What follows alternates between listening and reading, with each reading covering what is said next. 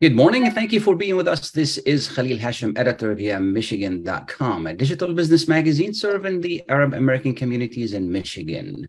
We provide business and real estate news, uh, loan and lending information, support to small businesses, and much more. Visit us at yeahmichigan.com. It's a beautiful summer day. It's Friday, and we hope that you're having a great start to your day. You know, we had a bunch of rain, and now it cleared up, and we're, we're we have the best weekend for you in the forecast. Uh, on behalf of US Arab Radio, we wish you the best of time, peace, and happiness. We thank our sponsors, listeners, and supporters, and we also thank our leaders, the founder of US Arab Radio, Layla Al Husni. Thank you for giving us this opportunity to be on air there. Summer is ending. I hate to say it, but it's time for the season to change and it's time to go back to school. As parents, we have a lot of work to do and on all fronts, including uh, health, uh, uh, you know, clothing, whatever we need for school. And with us this morning is uh, Dr. Arsala Bakhtyar. She, is, she will she will help us understand health preparations for our children.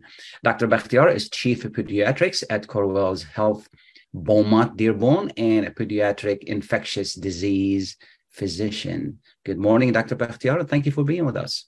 Good morning, Khalil. Thank you for having me. Absolutely. So we're going back to school.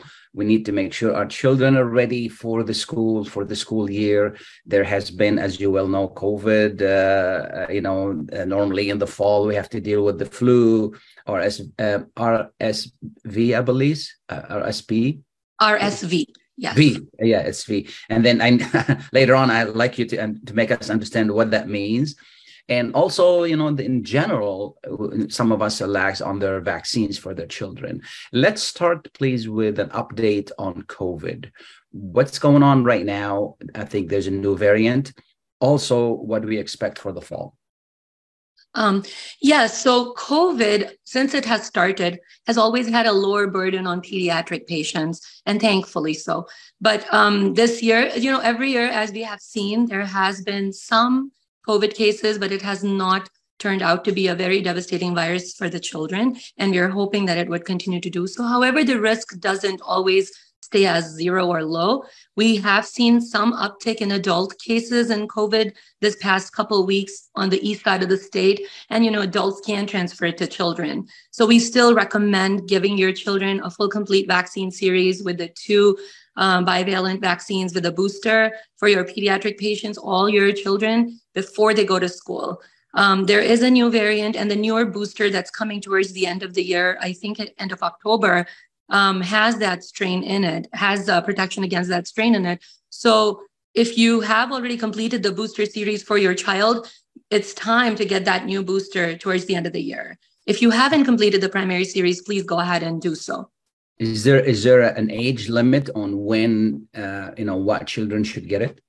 Six months and up. six months and up. Mm-hmm. Okay. Well, I mean, if they're six months, then they're not in school, so I wouldn't have to worry about that. Let, yeah. let, let the parents. But of course, five years and up are in school, and it's recommended for them. Yeah. Do we know what kind of fall we're going to have as far as uh, uh, you know, as far as uh, COVID? I mean, this is more of a guess, but uh, you know, judging from we have Australia, I mean, it's it's it's it's fall there or no? It, they've already gone through fall and winter, and then you know the the southern hemisphere Right. It's very, you know, it's always very hard to predict. If you're talking in terms of COVID and in terms of pediatrics, I'm hoping that if children stay vaccinated and we have population that's vaccinated, we shouldn't see that much of a rise. You know, global um, health has not consider has is not considering this an emergency anymore. So we are hoping that it's going to be a season where COVID would be milder, just like last year. Wonderful. As far as the flu, what do we need to know? You know, flu virus, the recommendations do not change.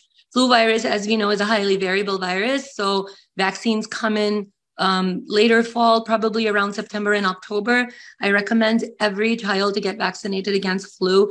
Of course, it's not 100% protection, but definitely children who are vaccinated experience, if they experience a disease, a milder disease. So flu vaccine is strongly recommended for all children.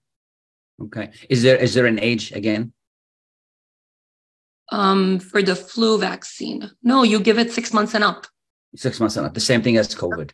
Yep, but you know, children under the age of eight get two doses if they've okay. uh, never received a dose, and children over the age of eight, if they've received a dose, get only one every year. Okay.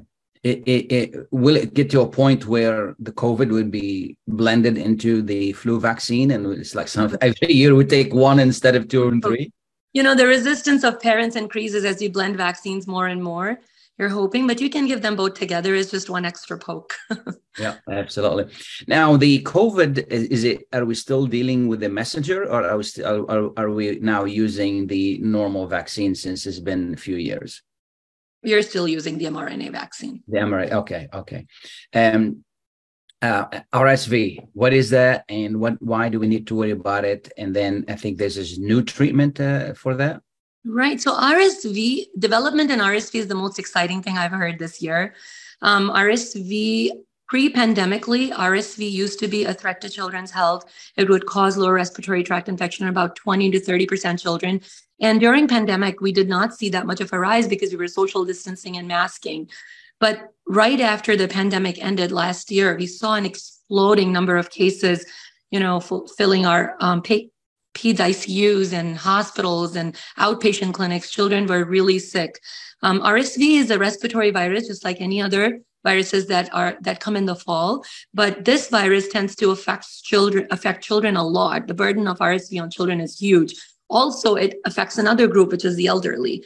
But in children, I would say about up to two years, at least every child would have had an RSV infection. But I would say 20 to 30% of those children develop a serious infection to get hospitalized.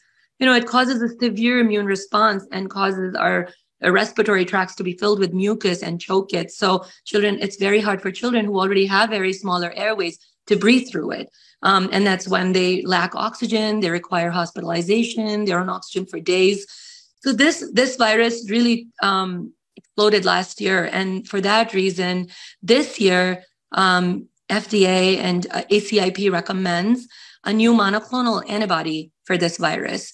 And the, the best news is that it is recommended equitably to every child who's under the age of eight months if they're entering their first RSV season. We did have another antibody before that was called uh, palivizumab, which was um, only used in children which were high risk. So if they had heart conditions or they had any kind of chronic lung disease, we would use it, or extreme prematurity.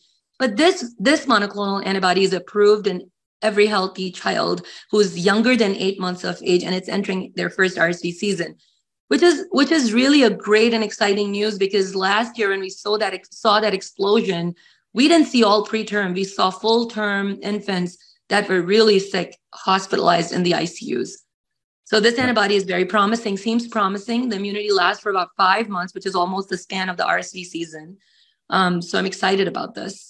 When you say antibody, is that something that it's not really a medicine? It's more right. So there is a difference between a medicine, an antibody, and a vaccine. So it is a type of immunity that you give to a person, which is antibody, which is already prepared antibodies injected into the child's system um, so that it's primed to fight if the infection actually attacks them. However, a vaccine is a component of that virus injected into the baby's system, and the baby's immune system is producing antibodies. This antibody is actually a pre-prepared antibody that's injected. So the immune system doesn't have to work for it, works faster, lasts longer. And medicine is, of course, if it is this, this antibody is not a cure to RSV, it's a prevention. While okay. medicines, if we use, are cure. Okay. So, excuse me, this antibody is used when somebody is infected or before? Before. So it's a prevention. So okay. if a child is born in the RSV season and is less than eight months old, so for example, a child is born now, today, and is entering the RSV season, it's recommended once it becomes available to give it to the child so they do not get RSV because that age group is very vulnerable to getting RSV. Absolutely. Now, when when do we need to take our children? I mean, if if they're running a fever, if if they're you know coughing, whatever, you know, first thing we shouldn't send them to school because they're sick. When do we need to go to the doctor? When can we just care for them at home? These viruses, these respiratory viruses, tend to cause something called a respiratory distress syndrome, which means that they have very fast breathing. You can see that their ribs are sort of tugging in when they're breathing. So they're working really hard to breathe. If, you know, if you just have a runny nose and a high fever, I would say keep them at home. But if they start to get into the realm of respiratory distress, you want to make sure you take them to the physician so they can check their oxygen level and okay. see if their oxygen level is low so they can give them supplemental oxygen. So that's the time when you feel that the child is just not breathing right, is when you okay. take. Okay. Because, you know, in the past, we used to monitor their temperature. And if the temperature doesn't go down, then we take him to the doctor. And now it's breathing and oxygen that we have to worry about. Yeah, depending on what the age of the child, temperatures can be serious in certain age groups as well. But okay. yeah, if a child is more than two months of age and you have a high fever and a runny nose, you're thinking everybody is sick and it's a virus. You can try treating it at home. But if in doubt, please see your doctor. Like if you're worried about a fever, please go see a physician. A mother's instinct is always valuable if she's Absolutely. not feeling comfortable. Absolutely. You know, as you well know, over the past three, four years with COVID, people have become more skeptical of, of vaccines because of you know uh, of social media and and and and other uh, uh, uh you know comments, uh, uh, not really knowledgeable comments on on on the media. A lot of parents have lacked on regular vaccines you know i mean i see the state sending a lot of letters to, urging parents to make sure that their children are up up to date on their vaccines what can we say to these parents you know, my message to all parents is vaccinate, vaccinate, and vaccinate. Why? Is because if you don't vaccinate your child, you're putting your child at risk for so many illnesses, especially the routine vaccines prevent you from any of those illnesses that can be easily preventable. But if you don't prevent them, they can be fatal. Example, a whooping cough vaccine or um, a varicella vaccine. These are all important vaccines. I have to say that, um, you know, if you scare a parent, it's very difficult to unscare a parent. But sure. you know, listen to your physician, talk to them, ask questions, read um, you know CDC and AAP guidelines on vaccinations, and be a learned uh, decision maker. Don't make decisions off of Google and parent groups where people may have had bad experiences. Um, and they may not have a cause and effect established. So vaccinate your children before they go to school. Yeah, you know, it's it's always amazes me that we're listen, we're willing to listen to our mechanics, but we don't want to listen to our doctors, and this is our health, which is really, you know, it, it's unfortunate. So, uh, what other things that we need to worry about as parents before sending our children to school? Yeah, so you know, respiratory viruses harbor in the fall you you know covid flu and rsv are big viruses but we do see viruses such as hand foot mouth disease virus which is coxsackie or adenovirus that causes a prolonged febrile illness and children end up in hospitalizations. To prevent all these viruses get vaccinated for which they're available. If you don't have a vaccine available for these viruses please make sure you teach your children good hand hygiene. Keep a hand sanitizer in their backpack. Make sure that if your child is sick do not send them to school or daycare. Keep them at home. If anybody is sick, stay distant from them and just, you know, just protect yourself and protect others. Yeah. What what the, the last question uh, is, is about the the masks. I see some people masking more than maybe like a month ago. Yeah, that's your pre- personal preference. I would say definitely masking did show a huge fall in these respiratory virus transmission rates. But if not everybody is masking, it's hard to contain a virus. So I don't think that these, you know, these viruses are also required to build your immune system uh, at some point because you don't want to continuously keep them in a silo and not have their immune system develop. So your children should catch some viruses here and there. They're milder so that your immune system is primed to fight off um, but yeah, masking, if you're sick and you still, you know, you're not febrile, but you're coughing and you want to go to school because there is an important test, please make sure you mask. Sounds good. Dr. Bakhtyar, thank you so much for being with us this morning. We really appreciate you taking the time. You're most welcome. Thank you for having me. We're going to take a short break. We'll be right back. Please stay tuned. Were you recently at the emergency room urgent care or at your doctor's office mm-hmm. being told you need a hand, wrist, or elbow specialist, at the Katranji Hand Center, we offer the latest techniques in hand, wrist, and elbow care. From sports injuries to work injuries to everyday hand, wrist, and elbow problems, the specialists at Katranji Hand Center are here to get you back on track. Call us in Troy today at 248 869 4263 or visit us at katranjihandcenter.com to schedule your appointment. Clap your hands. If you're happy and you know it and you really want Five year old Lila and her mom are on their way home from grandma's, singing Lila's favorite song. A few blocks away, 25 year old Dylan is visiting friends at a small party. He finishes off his last beer, Later, skater. gets in his truck, and starts for home. Mom and Lila turn onto Maple Street. So does Dylan.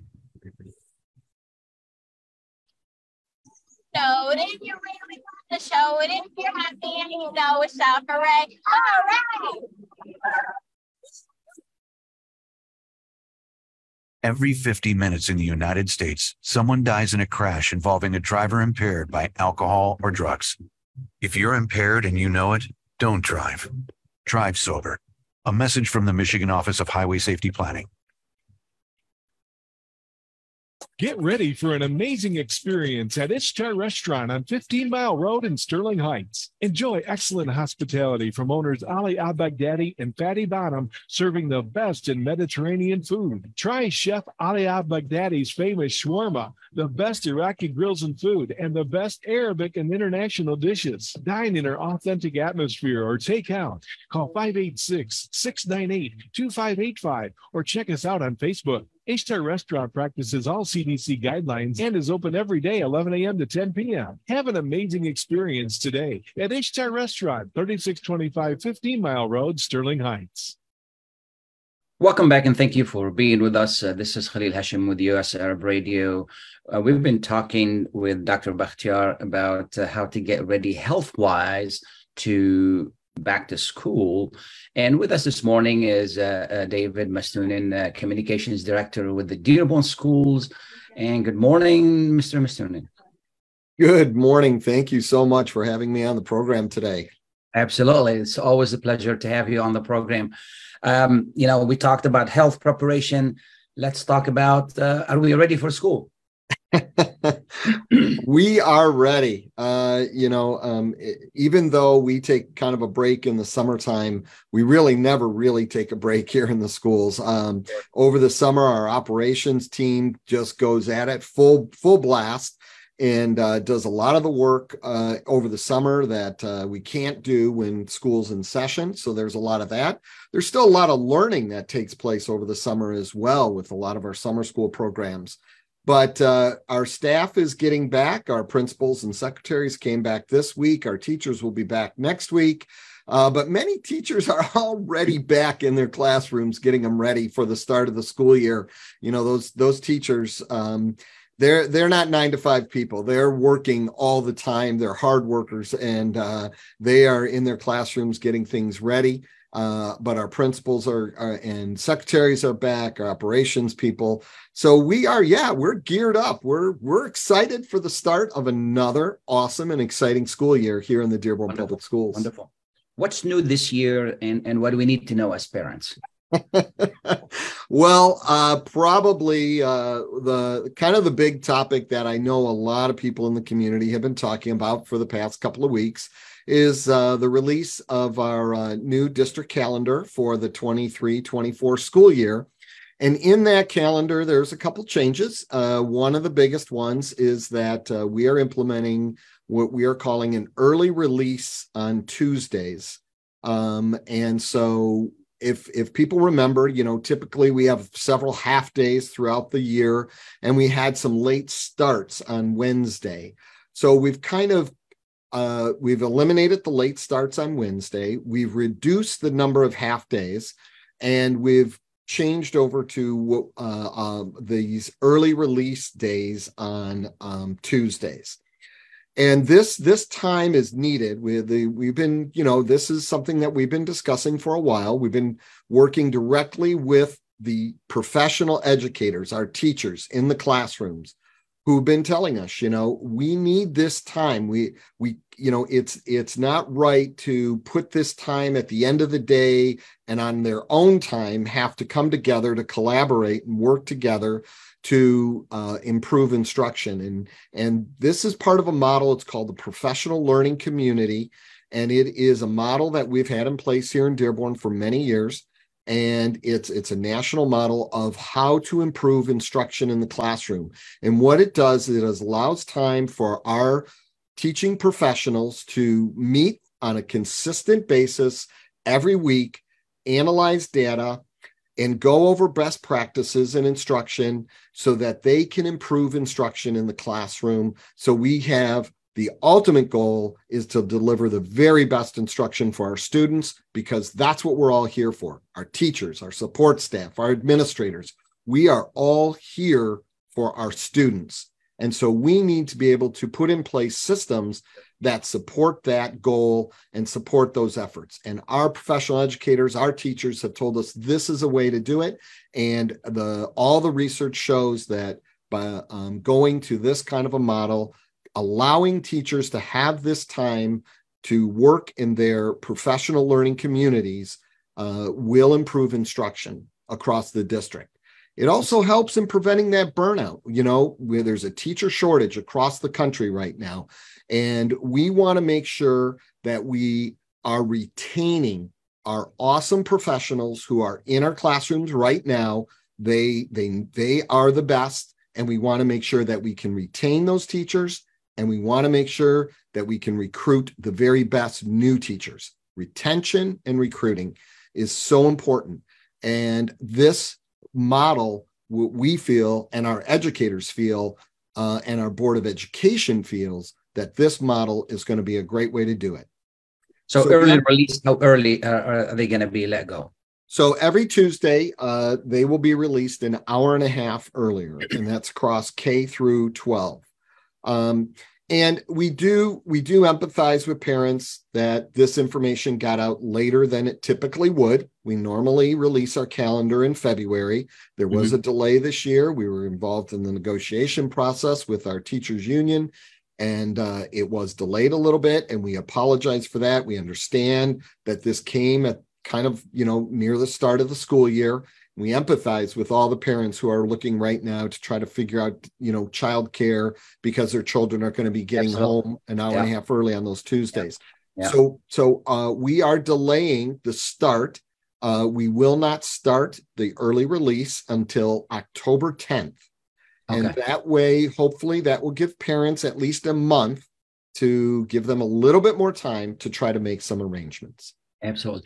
Do we have enough uh, teachers and subs and so forth and so on? Well, um, y- yes, we do. Uh, but we are we are uh, it's an ongoing process um, we are always looking for uh, new teachers and in some specialized areas uh, special education and in the math and science areas.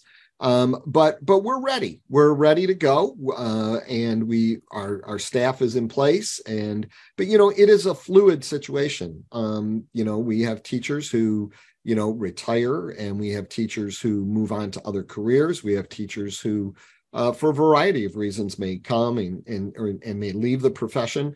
So so yes, um, we're always looking for those sure. new bright and and and uh, you know and motivated faces to join our teaching staff. Yeah. Any any tips to parents? You know our children have been kind of sleeping late and doing whatever they want to do and now they have to go to school. Yeah no thanks yeah thanks khalil. Thanks for bringing that up. You are absolutely right. I think you know people say oh what should we do? Should we go buy supplies? Should we go do the you know the best thing that parents can do right now is start to get their children back in that routine. That is so important, especially for the kids at the early ages, at the younger grades. Get them back into that routine. You know, if you haven't had a bedtime over the summer, that's okay. That's fine. That's what summer's all about. But you know what? Now that we're a week or so away, you know, maybe let's start that routine back up again. Let's get them back into that nighttime routine. Maybe turn off the screens and um, spend about 15, 20 minutes reading and then get ready for bed and and get that back into that bedtime routine. You know, it is so important for kids of all ages to sure. get that that that sleep that is required and to start the day with a good breakfast as well. Absolutely. Is there anything I haven't asked you people need to know? Um, no, we're like I said, uh, we are excited for the start of another school year. We're looking forward to it. uh, and we want uh, uh, all of our kids to be ready. Our open house this year for all our grade levels is a little bit earlier. It's on it's on Friday, August 25th. Uh, and uh, your individual schools will be communicating with parents about the time. It will be in the afternoon.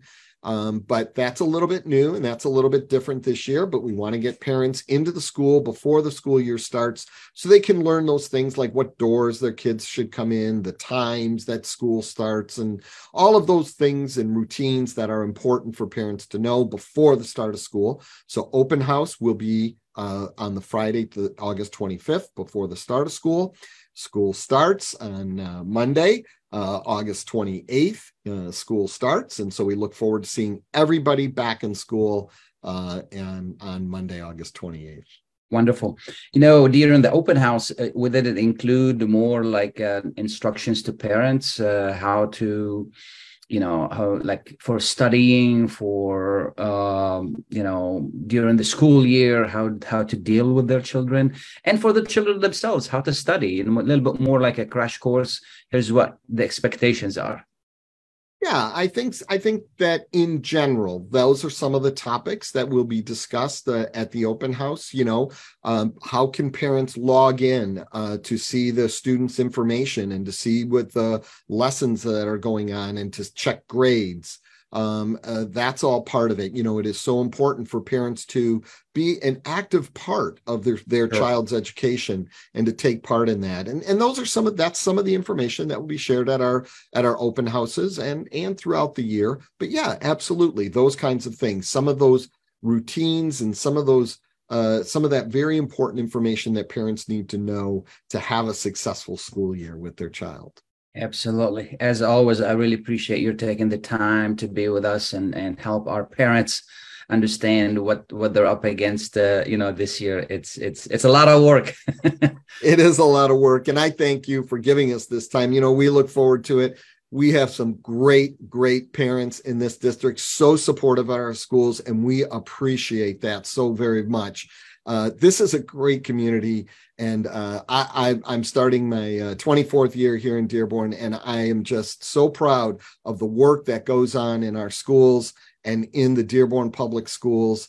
The staff, the parents, the students. It's it's just a great harmony that happens, and we look so forward to another exciting and successful school year. Thank you. We appreciate all you do and appreciate all the teachers and all they do. Thank you. We're going to take a short break. We'll be right back. Please stay tuned.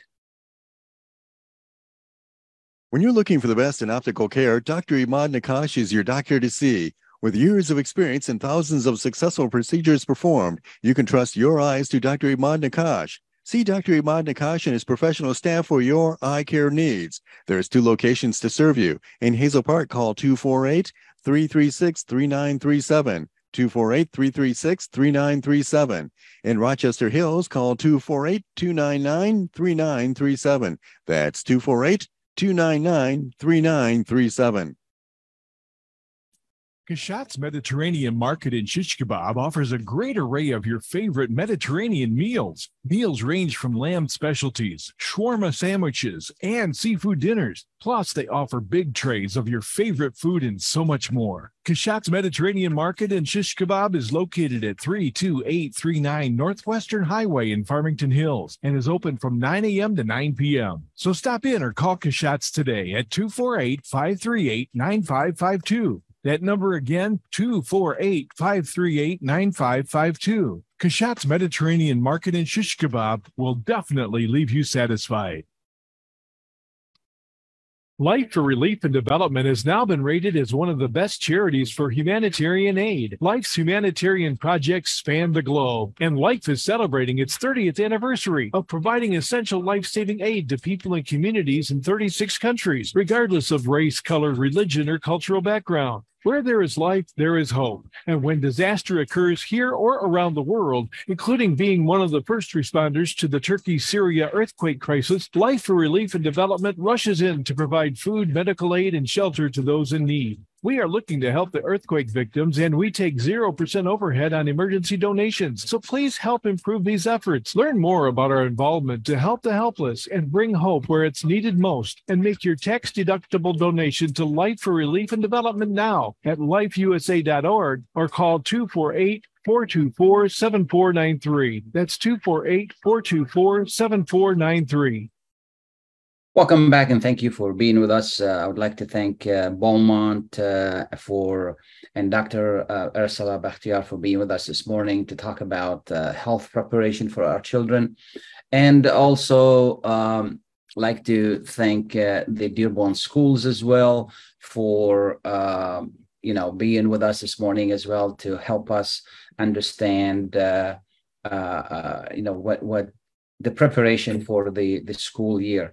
It's it's a lot of work you know and uh, you know we have to prepare our children. The more we prepare them i think the more that they will do better in school.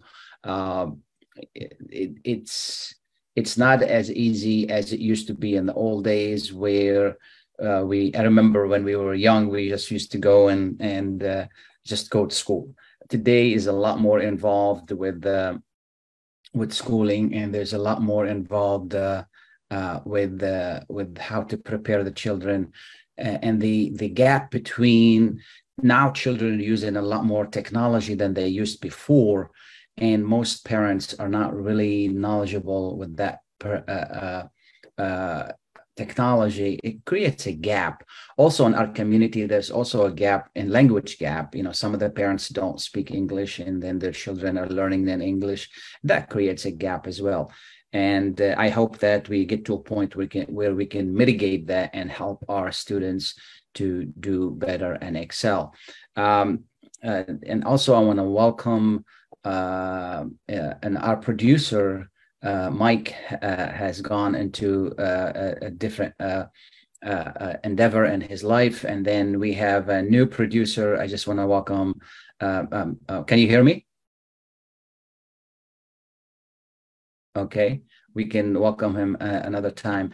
Um, Dr. Ali, are you with us?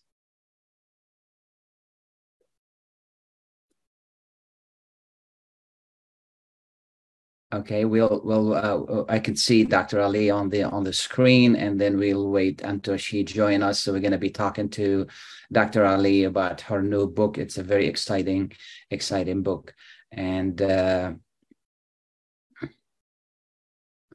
okay, let's see if we can help you with that. Um, we're having a little bit of a difficulty. Uh, and then we will continue to try to, to get uh, the uh, the uh, uh connection to Dr. Ali and then talking to her. Um, again, uh, it's uh, it, it's not easy to like in my house. We have one of my children goes to college, and then the other one he's in early college, which is a really great program in the here in the in the uh, in the Dearborn area, um, in which instead of going to high school, he started immediately at uh, Henry Ford, which he takes both col- uh, high school program and uh, the first two years of college, which is really good. I, I, encourage you to partake in that. It's really a good uh, um, a good a good program. Also, um, and and one of the my other uh, child is online, and she's very happy with that program. And I hope that this year they have a much better uh, a much better uh, uh, uh you know program for them as far as uh, learning and as far as as uh, uh, connecting with other students. You know, when the children are at home, we worry about them not really socializing as much. And then I hope that the district this year has more plans for them to be uh, to be on uh, on on you know to, to, to, be together as a students at least once a week or maybe every once every every two weeks which that that's what they did last year. Uh, this is a really great program. The online she and, and the online program is doing very well. Those students are doing very well. But also you know even though it requires a lot of work from the parents. What we're going to do is we're going to take a short break With more than 30,000 successful in vitro fertilizations, IVF Michigan is now ranked as one of America's best fertility clinics according to Newsweek magazine. IVF Michigan fertility centers are the recognized leaders in high quality fertility care. With locations in Bloomfield Hills and nine other cities in Michigan and Ohio, IVF has experts in all aspects of the field. A founding member, American board certified Dr. Nicholas Shama, is one of the leading reproductive endocrinologists in Michigan and Ohio. He has performed over 20,000 successful IVF cases and it's helped thousands of couples fulfill their dreams of parenthood. When it's time to get personalized care from Dr. Nicholas Shama at one of America's best fertility clinics, call IVF Michigan Fertility Centers in Michigan and Ohio toll free at 855 952 9600. 855 952 9600. Are you going to start a restaurant or a grocery store soon? Do you need floor plans and designs? Call Najee Abood at 734-744-9796. Do you want to buy kitchen and restaurant equipment at discount prices? Call Najee Abood now, 734-744-9796. New Concept Products and Design, the trademark of kitchen equipment. 5% discount on all purchases of $75,000 or more. New Concept Products and Design, new location, 31 185 Schoolcraft in Livonia. Learn more at www.newconceptproducts.com. Call Najee Abood 734 744 9796. At Top Rehab Physical Therapy Clinic in Dearborn, we provide effective physical therapy sessions in order to limit pain and discomfort. Top Rehab provides physical therapy care for any diagnosis prescribed by a physician, and we regularly see and treat conditions such as stroke, TMJ, fibromyalgia, sciatica, joint pain, and more. We use a variety of pain management methods, including modalities, soft tissue mobilization, and therapeutic exercise. If you're in need of physical rehabilitation or physical therapy, get the highest quality health care at Top Rehab. Most insurance is accepted, and we're open Monday, Wednesday, and Friday, 8 to 6, Tuesday and Thursday, 8 to 5, and Saturday, 10 till 2. Call for an appointment today at 313 846 0555. That's 313 846 0555. Choose Top Rehab Physical Therapy Clinic on Michigan Avenue in Dearborn. Life's too short to be in pain. Welcome back and thank you for being with us. Uh, it is true, as the commercial said, life is too short to be in pain, and life is too short not to be knowledgeable. And one of the great ways to get knowledgeable is to read books. I'm always excited when we have new books on the market, uh, and then uh, it's just uh, just great to get new books on great topics. And today we're going to be talking to an exciting author who has a new book on on you know, to be honest with you, I did not even know. I did not even know about this topic. Uh, I'm, I'm, familiar with FEMA, but I wasn't really familiar with the uh, uh, uh, Uh, uh, rarely acknowledge uh, the Waverly train disaster of 1978 and the catastrophe uh, that happened and changed America. So, with us this morning is uh, Dr. Yasmine Ali. good morning, Dr. Ali. Good morning, Khalil. It's so nice to be with you this morning.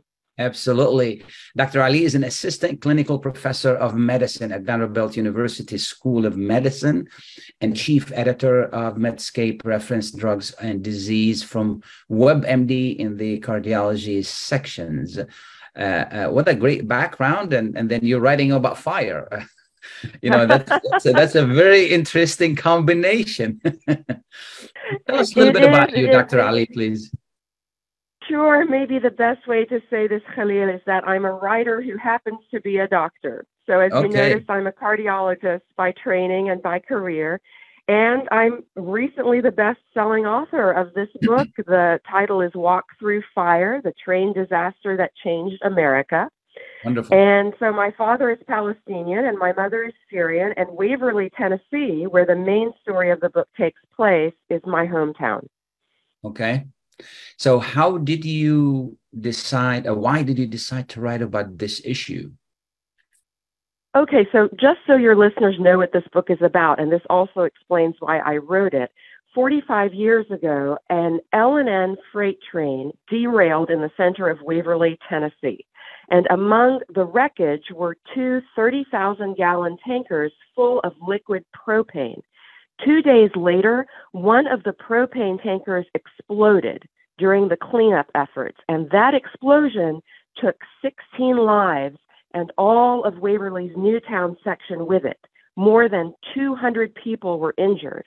And so, as I mentioned, this is my hometown, and my parents, Doctors Shukri Ali and Maysoon Shocair Ali, were the physicians on call for the emergency department at that small community hospital in Waverly that day. And their presence there saved countless lives. My father was the only surgeon for miles around, and he had trained as a trauma surgeon at Howard University Hospital in Washington, D.C. before he came to Waverly. And it was just so fortunate that Waverly had a trauma surgeon there that day. It was very unusual for a town of that size. And sure. no one who no one who entered their hospital alive that day died while on their watch which is truly amazing when you think about the scale of the disaster and the limited sure, resources sure. that they had. Sure, yeah, I mean, this was a small hospital in a town of 4,000 people. So, uh, you know, this is an event that also led to the establishment of FEMA, which most people don't know the origin story of FEMA, the Federal Emergency Management Agency that mm-hmm. plays mm-hmm. such a key role in everybody's lives today. And it led to so many changes on a national and global scale, uh, including rail safety changes that revolutionized the railroad industry at that time. And so to have a story like this about an event that had such a far reaching impact on our nation and even across the world, uh, and to have at the center of that story two Arab American physicians, well, I thought that was pretty remarkable. And so I thought it was a story that had to be told for so many reasons. Absolutely. So the book itself is about the incident or is it about the, you know, what took place or what evolved out of that? Both.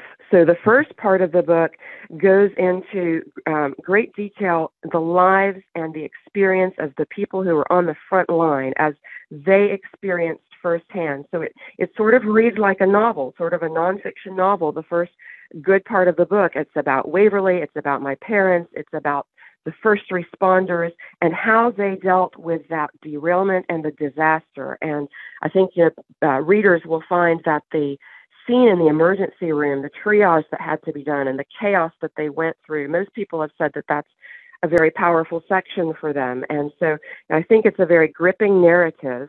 And then I do go in in some final chapters into how FEMA came about from this and how we had safety changes and and the rest of that history. Absolutely. Now, how long did it take you to write this book? I did 11 years of research and writing working on this book. So I started uh, working on this book in 2011. And so I finished it in 2022, and it was released in February of 2023 to coincide with the 45th anniversary of the disaster. Okay, okay. And FEMA as well? Well, yeah. And so FEMA, uh, two days after the train disaster, two business days, the National Governors Association recommended to President Jimmy Carter at the time that a federal agency for emergency management be established because disasters like this were not under any central authority. Nobody knew who was in charge. It was really a mess before we had uh, FEMA and the whole profession of emergency management arose out of this. Um, and so President Carter took that recommendation, they worked on it, and one year later, FEMA was established by his executive order. What do you what do you hope this book would accomplish? Well, first and foremost, this book is a love letter to my hometown. It's to the tight knit community of Waverly that embraced my parents, who have lived and worked there for nearly 50 years.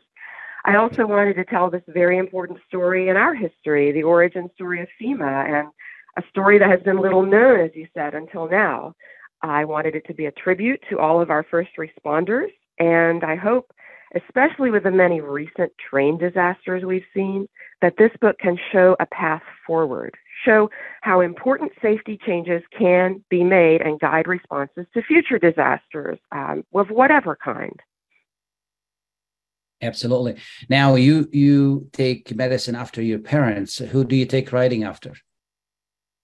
Uh, do you know uh, my mother? My, uh, both of my parents really are excellent writers. My father would always write for the newspaper columns about uh, health and and medicine, uh, and and was a, a good writer when he was in college. And my mother has been a writer, and my grandfather, my mother's father, was a, a great writer and poet um, in uh, uh, Jordan and Syria. Yeah, you know, I I, I notice, uh, uh and and I, I don't want to boast about this because we're both from the middle, originally from the Middle East. Middle Easterns have a have a great imagination, and that goes well with writing. You know, and and that helps with the narration of stories. Did you find that the case?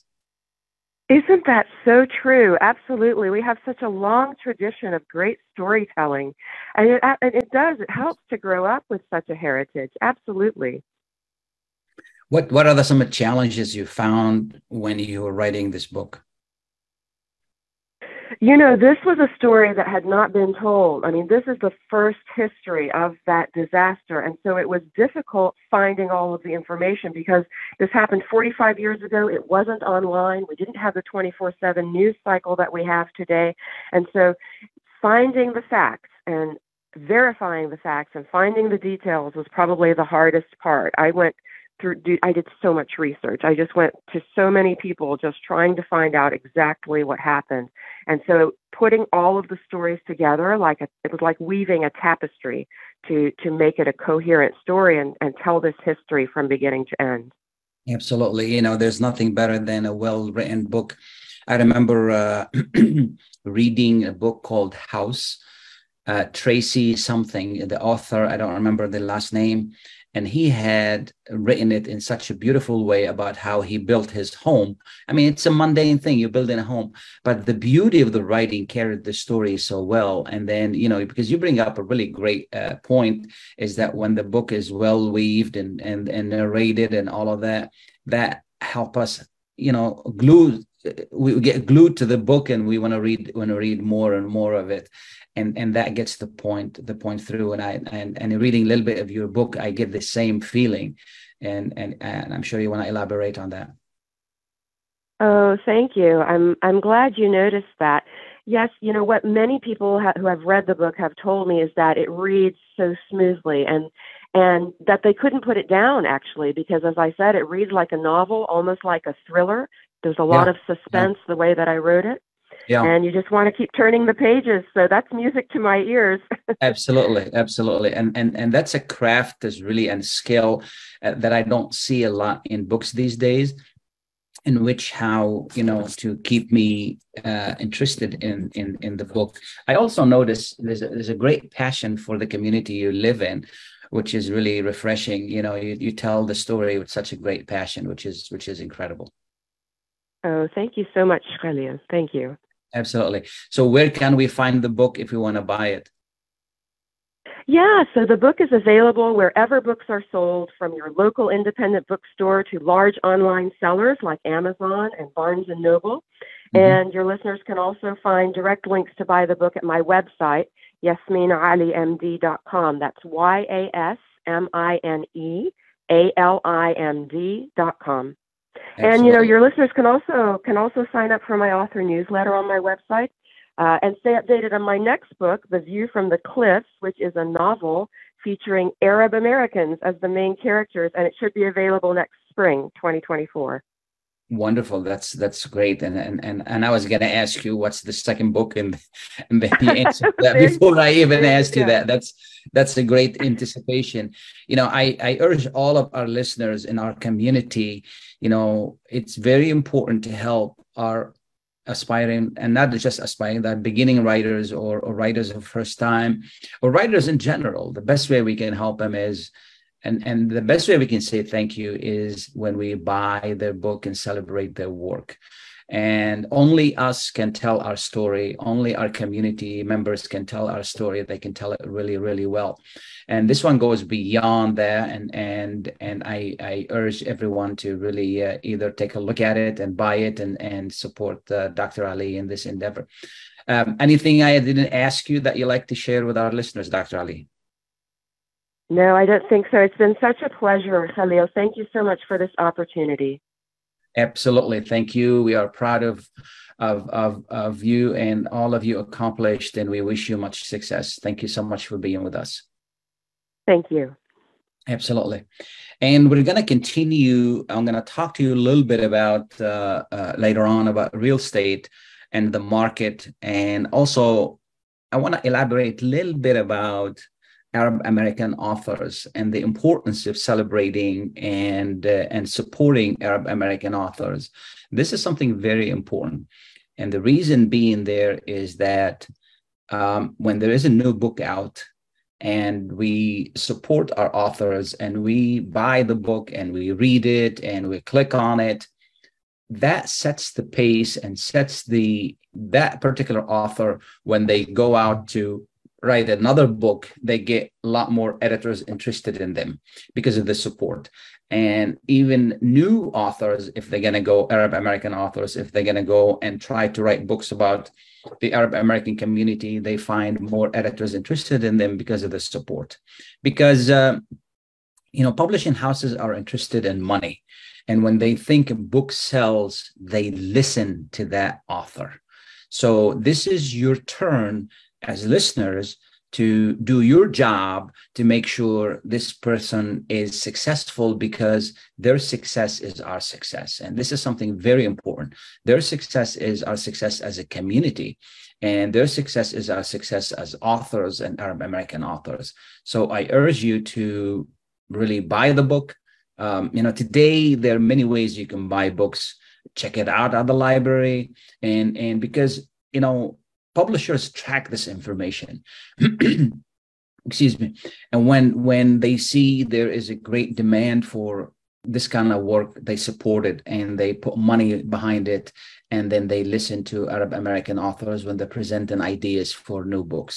So uh, dr ali did her work and did her part. And now it is you to do your part and support not just Dr. Ali, any you know Arab American writer that is telling a story. Not long ago, we had Two Moons, uh, uh, uh you know, written uh, by an, an, an Arab American author as well, and and Dr. Dr. Jawad's daughter, and that was a great book. I bought it. I'm reading it, and it's really a great book. So again, please support Arab American writers. This is something very important. Just like we ask you always to support our radio station because we're here to inform, we're here to share stories with you, and your support is greatly appreciated. Uh, before I let you go, we've got a few minutes. You know, I want to talk about the real estate market. It's still hot. You know, prices are still up.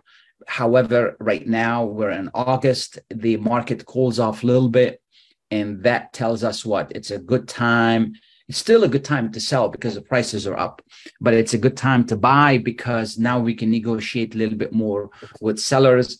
And, you know, we start to see some of the prices are dropping. And, and the reason they drop, and it's not because uh, uh, that you know the house the house's value is dropping no is because somebody priced that home a little bit too high and now you know people don't want to pay too much money for a home. They just want to pay for what the home is really the value of the home. And this is why we see some of the prices dropping. Because normally when we're about to list a home and, and any property even commercial you know owners always want to get more money for it and rightly so. But you know sometimes there's only so much you know that's a like you can't really price a home way too much because nobody's going to look at it and then not many people are going to be interested in it because it's beyond their budget and no one wants to pay more than the house is really worth. You we may find you know on, on in may june that people competing for homes they may be willing to pay a little bit extra over asking price but it's always the best strategy is to price the home according to market value it's always it gets it gets more views it gets more interest and then we don't get in trouble when the home is uh, uh, evaluated by the bank. Okay when the bank sends an appraisal out and the appraisal said this home is worth 200000 okay and then we have it marketed at 250 we have to drop that 50000 we don't want to do that. This is why as real estate professionals the one that really know what they're doing they go ahead and price a home according to market value similar to what the bank is going to look at so we don't get into that problem. This way we can avoid problems with the with the bank also this allows the buyer to say you know what? The market value is 200 i really want that house so i'm willing to pay 210 and get it. And i know that that 10000 is extra. I have it. I can do it. This way that allows us to close on that home because eh, you know there's nothing worse than selling a home and, and being unable to taking a home off the market for a month and then the bank is going to say well you know i'm not going to give you all the money and then the the buyer doesn't have the money and and and, and then then we can't sell it. Then we have to put it back on the market. We already lost a month off the market. We don't want to do that. You know we we put homes on the market to sell them not just to market them. So this is why it's always good to price a home accordingly anyway the market is good you have any questions you need evaluations are you looking for uh, uh, commercial space to rent. We have a great spot in Dearborn. Uh, uh, on south of Ford Road on Telegraph. If you're looking for 5,000 square foot and a 2,000 square foot warehouse, it's a it's a it's a really great spot for retail, for for offices, for anything that you're looking for. You know, give me a call 313-819-0101 313-819 0101. So uh, I'll be more than happy to talk to you about whatever you're doing and whatever you need to do. Because, you know, real estate selling and buying is a strategy, and you need to be talk to a professional to put a good strategy to sell your property, to sell it for a good price, to sell it with less hassle. You know, you, you, it, it's a lot com- more complicated than you think. So let us know 313-819-0101 thank you so much for listening. Thank you for all to all our guests. And uh, thank you to our producer new producer. And then thank you to our leader layla for being on deck today as well. Thank you so much. Have a great weekend. Bye now